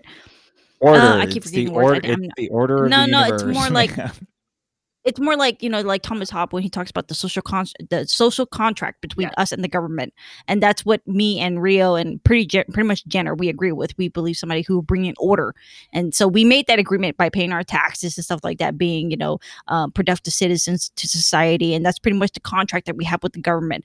Now, I don't believe in big government, okay, you know, so but I don't, you know, I'm not. The, of course, everybody who, who's against the fat, like we should get into fascism, but that's gonna be like another ah, topic. This that's is gonna have to go into, so like, many deeper hole. sessions, you guys. You know that, Well, right? Like, I mean, that's also a case. The the alt right and Donald Trump are are are one hundred percent pro big authoritarian government. They're pissing all over states' rights. Yes. right. I want to Trump said he drug has test people to get food stamps. Are you fucking kidding me? Like he literally, this man literally on television said, "As president, I have absolute authority. I, I can do whatever I want. I can overrule the governor of every state. Like that's about as hostile to small government as you can get. I, I let's be really clear: the Republican Party today is 180 about face from what it was when I was a kid. And and Mhm. people who haven't woken up to that fact and think they're standing up for the same values by defending this traitor are just rude. yeah and it's just like that this is where i'm just looking at the american politics and sometimes i just like want to um i don't want to burn everything to the ground i'm not i'm not the fucking bernie bros but i'm just to the Yeah. point where i'm just It's just exhausted bring intellectually asteroid. like it's just yeah no it's you just don't like it's really just, want to burn so- it down. You want to save it. You And. Get the fuck where off. we- Hashtag yeah, get the fuck is- off my planet. Uh, Mindwave bros. yeah it's just no, no we can't be like a bro God. Uh, who the hell was uh, that? there's me in the background. That's that was It's- it's one of my rants. yeah so it's it's so it's so so complicated and everything is just like I, I cannot have a discourse you know i would love everybody from different sides and this is pretty much where the agora podcast is trying to do and um i'm trying my best to kind of open that and, and everybody has been doing that like you rio doing with corey so you're talking to someone who's like opposite of you and it's just practice you know and just keep doing it over and over again and bring back the original purpose of liberalism Yeah, and Boone, so- I'd love to have you on the Moving Forward podcast to talk. We do have guests on periodically. It's not just me and Corey spouting our mouths off, um, because I, I think it would be great. It's very timely right Oh, now, God, considering yes. there are a lot of people calling for a literal communist revolution right now. I would love to have you come on and set them straight and say, like, dude, we went down that path. Trust me, you don't want to go there.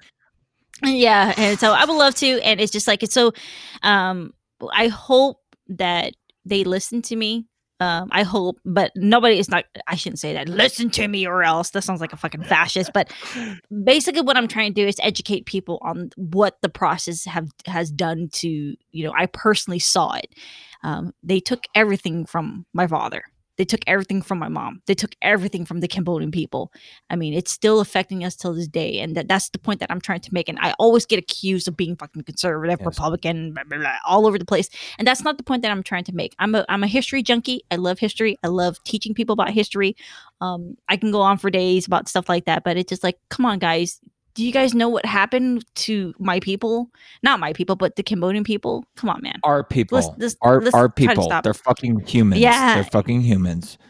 They don't know. They don't know, Boone. And then this is something that America like what percentage of Americans do you think even know what the Cambodian genocide is? Or like that that was the thing that happened. You know what, maybe- you Cambodia know- is you a real what- what- country. you know- like yeah. so you know, you know what makes me mad though? Like, you know what makes me really angry? Okay, so last year there was um, uh, Elizabeth Heng. She, uh, Heng and I grew up together. Uh, we were both into politics. Um, I'm more of left leaning to her when it comes to like economics and things like that. Um, she's more right leaning. So last year, Elizabeth Heng put an ad against AOC. And she's she used th- this is what pisses me off. She used the Cambodian genocide to put forth her political game and that pissed me off. It really d- did because it's it's to me it's like a disrespect basically to the cambodian genocide. And so when i hear somebody talks about the jewish the holocaust and stuff like that they use it for political gain just like bernie sanders. Oh i'm jewish. Oh the jew and you know dude that's come on let's let's let's use the genocide and kind of like pull that away from politics because it's it's both of us you know? We're we're we're in this together Um, so she used that for political gain, and she got a lot of backlash for it. But but at the same time, I was the one who came in, and Heng and I got death threats Wow. because of that. Yeah, and so I didn't even do anything. I, all I said was, you know, um, she got death threat for attacking AOC. Um, I got death threats at the fact that I said, you know, that you know, the, you guys are basically becoming the Rouge. You guys don't see it yet. I go, but you guys are just becoming that person. So every time I bring it up, the Marxists always block me or they, you know, just like Jenner and I got into like an online argument with, uh, I guess he was Antifa, and I said, you guys are just becoming, you guys are the useful idiots that the communists are saying. And I got, I- don't know where you guys don't see it. I go, I'm, I go, look, look, I'm not telling you to be right wing. I'm not telling you to be left wing. I'm not telling you to do anything, but I'm telling you that, you know, communism, they take everything away from you. Do you understand that? They destroy you. And everything everybody about gets you. part. Everybody gets part. Yeah. Oh my gosh. Yeah. And Jenner, you're so right. Most of the, most people probably No, don't they know don't. that, They like, don't. it's a- Rio, They- they did a most poll. people in this Oh, country don't this know their? Wait, wait, fucking Jenny, Jenny. times tables, bro. Fuck. Dude, you, did you see Motherfuckers don't know world history. There was a poll of uh, people asking them if they supported bombing Agrabah. Yes. Mhm. And the number of people with well, who apparently never even Googled Agrabah, right? The fictional kingdom from brought up- Aladdin. Yeah, they would have gotten Aladdin, right? But even then, they'd probably be like, "Oh, well, it probably just takes place in Agrabah," you know, right? So the number of people, Ah. Americans, who were for bombing Agrabah was like forty Staggering. percent. Staggering. The number of Americans who think Middle Eastern, let's bomb that place. the number of Americans who literally think that chocolate milk comes from brown cows is fucking staggering. And you know what it is, guys? This is why populism is stupid. Yes. because the average person is a goddamn idiot. All right. Which is why. people need to like you should want to have experts in charge please for the love of god do they do everything Please, perfectly No, exactly. do they do it better than non-experts yes. Fuck yes, they do. Okay, and there's like oh, stop expecting everybody at like Neil deGrasse Tyson is is a is a perfect one here as a science communicator because he's one of the he's the most famous science communicator in the world right now, as far as I can see. And this guy gets shit Yeah. on for the stupidest stuff. You know, there's just like the stupid is just like him being a regular human thing, and it's just like you guys, like part part of this it, it really is the thing i think the best phrase to encompass the thing that we're talking about is the war of ideas and it is evolutionary it is darwinian in fucking nature so um boone in in in kind of finding finding the path the windy windy path down the mountain to uh, the valley below here, you had invoked kind of like steel manning, like no, actually try to understand what they are saying, so that when you present their argument back to them in a way that shows them how fucking ridiculous it is, they should be able to agree with what you're saying because they're like, yeah, that's an accurate representation. Oh wait, no, that's actually kind of a fucked Yeah, up no, thing. They mean, don't think about that. They don't see that. They don't get the mirror. Yeah. You know what I mean? well i've got to i've got to wrap up guys but I- yeah June- right that's one that's one strategy um you can try to change the minds of those people but also be realistic of the fact the fact you're not going to be able to change all their minds i think the thing that's missing right now is not enough people know which way is up both parties are undergoing a big shift and it's difficult to know what to do in a political environment where it's not clear who is on your side so i just want to make it really explicit being on your side doesn't mean they agree with you about everything. It doesn't mean they agree with you about every policy issue. I understand if you like single payer healthcare and you think a public option is a sellout. I get it. I get why you don't like Biden. But the truth of the matter is, if what we're saying right now rings true to you, if you agree that preserving democracy and the rule of law and the Constitution is more important than petty disagreements about policy here Mm. and there, right? Or personality for that matter. Or doesn't even have to be petty. I mean, like you could believe that it's really, really, really important, but it's nothing is going to happen. Nothing, none of the stuff you want is going to happen if we lose our democracy. Okay, so this is this is not small stuff. So like the, the people who are on your side right now are anybody who is in favor of democracy and the rule of law and the Constitution, and that that includes Joe Biden. And like it or not, in our current system, you only have two choices. So I'm just trying to help people find their way up. You know there are, there are good people in the republican party too. This is not about partisanship. You know mitt romney is a good guy. He would he would also be like if i could snap my fingers and make mitt romney president instead of donald trump I would. that's not the way our system works. So which way is up, who's on your side. I'm sorry to say the populace aren't and the establishment is. Let's save democracy. And then once this populist fever passes, then we can go back to trying to make progress with policy. But there, there, there's there's nothing there's nothing to be done about it while we're at war with each other and nobody knows which way is up. Yes. This is Yeah. really let's we will we will go ahead and close it out. I'm gonna drop my final little cosmic nugget of wisdom and, and then if you guys have any plugs or whatever. Oh, I'd like to give Okay. Boone the last word. if Uh, that's Oh, okay. absolutely. Yes. yes, yes, Oh, no, I'm gonna I- give I- my yeah, my final my- nugget and then we'll, we'll can I can I give my nugget? I'm just gonna squeeze out my little nugget and then we'll go. but th- to end this to anybody who's listening and i'm gonna send this to my own little cambodian community you don't need to be a fucking marxist to be a good person okay i understand you think being a marxist is the philosophy of being the good but that's not the point. point and it just that's it's not gonna help you. Um uh, i'm not gonna force you into any you know i'm like i said i'm not gonna force you into any philosophy or anything like that but but majority of the time that i hear of the marxists and the argument that they make is that the, it's the philosophy of the good. But history is uh on on your side on that end so yeah. I love it. Well, you guys, the the uh, one of the underlying things here my, in my in my role in this whole thing is trying to really dig at the roots. Like, let's get down under there. There there might be a fucking ancient tomb we didn't know was there, but that's like you know what I mean. It's it's digging underground. So many of the darkest points in human history were only possible because the ideas were not challenged or they weren't challenged loud enough where the mob won.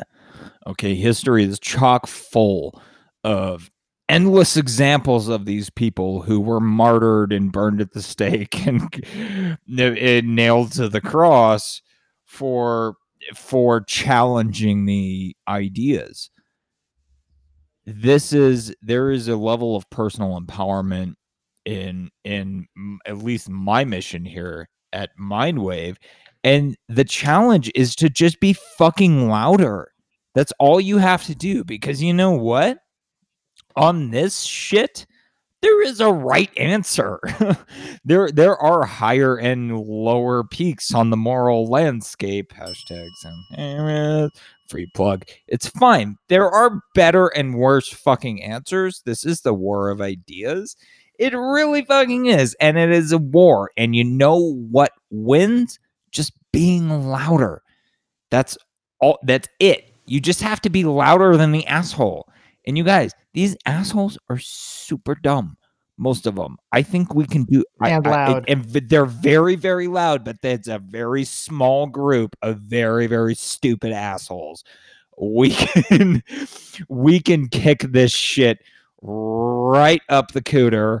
Uh but really, this is uh I'm gonna I'm gonna I'm gonna get back into my zone here and center it out because this ties into kind of one of the core philosophical things that I'm getting at. It's the duat, it's the heart, it's the feather, it's on every last one of you as a citizen of Egypt. You know, everyone can be the Magi. you know, when you go to the desert lands and you see someone in need, everyone can be the fucking Magi. You all have a fucking sword, you all have a bow. You all have fire arrows that can strike to the heart of the enemy. Just be louder than those fucking idiots because you know what, guys, we're right. Is it is it is it uncomfortable or not PC to say some of this shit? Absolutely. But you know what? We're fucking right and we can stand by it, you know, and history will the duat will judge us, you know, the heart against the feather. History will fucking judge us one way or another. I'm pretty sure we're on the right fucking side. So uh that is the outrage machine mission statement, which uh has been taking a beautiful turn. Like Oh God, just growth, growth, man. There's we planted a, a field a while ago um, to start this conversation about talking about the thing that's trying to rip society apart at the seams and like what the tools are that we can stick in our various tool belts to try and uh, help each other and heal the lands, as it were, uh, of the scourge that is the fucking ugly ass darkness that's trying to tear it apart um that, that that's the mission man. And oh my god, uh, you guys, Rio Verdener, Boonham, two of my favorite people, which I was just like, this needs to happen, and I'm so glad that it did happen because that was goddamn magical. So thank you both so much for coming back into the Mindwave universe and hanging out here and helping me continue this mission because it feels humble. Certainly, it's very small, but it feels so fucking important. This really is like being the last Magi of Egypt saving the fucking peasants from the King Ptolemy who's gonna fucking burn their fields and rape their women. It's just kind of like it, it feels like that to me. This is an existential calling for me to add my sword to this as quickly as possible. And you two people, humans on Earth, have some of the coolest weapons that I've ever come across in other people in this weird RPG we find ourselves in. So thank you fucking so much for coming and playing with me hanging out in my sandbox and being my friends. I love you guys so fucking much. I'll let you get, I'll let you close it out with your uh, individual goodbyes, give your plugs and all that. But know that both of you are featured on my website, mindwave.media. So if you're looking to find either of them, you can do that very easily on my website, mindwave.media. But give your plugs. Thank you for joining. That was me. That was Jenner. This was the Outrage Machine. Boom and Rio god damn, I fucking love you guys. Like for for real, I would right. probably have a threesome with you guys, like in the real life, like naked sex. I'm just saying. wow. Thank you. You made you made Je- you made Jenner buy, boom. Let's do it. Let's do it. I've never had a fish taco, but let's get up in it. He's gonna have some fucking God, some man. fried rice. Fri- God, laughter is the best way to add the in the outrage machine. Oh uh, man, I just had like the like brunchiest fucking soccer mom laugh I've ever had. Oh. So as the it, from from my podcast, as always, guys, stay far out and Rio, your your goodbye. Oh yeah, um, same here. Uh, please go check out Moving Forward podcast. We're on um, Apple and most other podcast apps. Uh, and uh, yeah, shoot us okay. line. Um, by the way, uh, Jenner, I, I thank you for your invitation to be my comrade in arms, and uh, Boone as well. Let's let's. Uh, but you know, we're we're we're standing up for the preservation of liberal democracy, which is the right side to take in this war. All righty, guys. We're gonna save humanity. Bye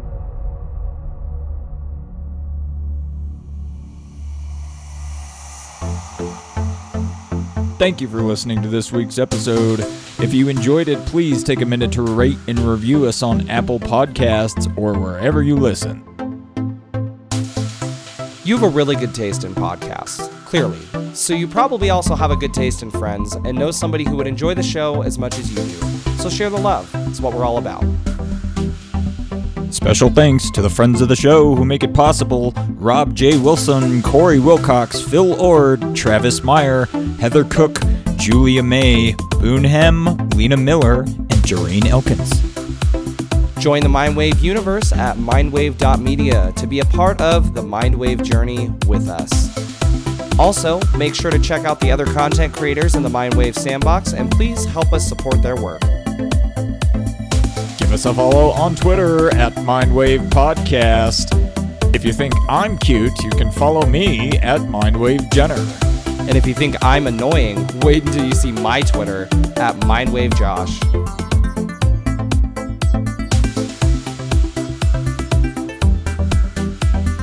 Thanks again for listening, guys. We'll talk to you next time.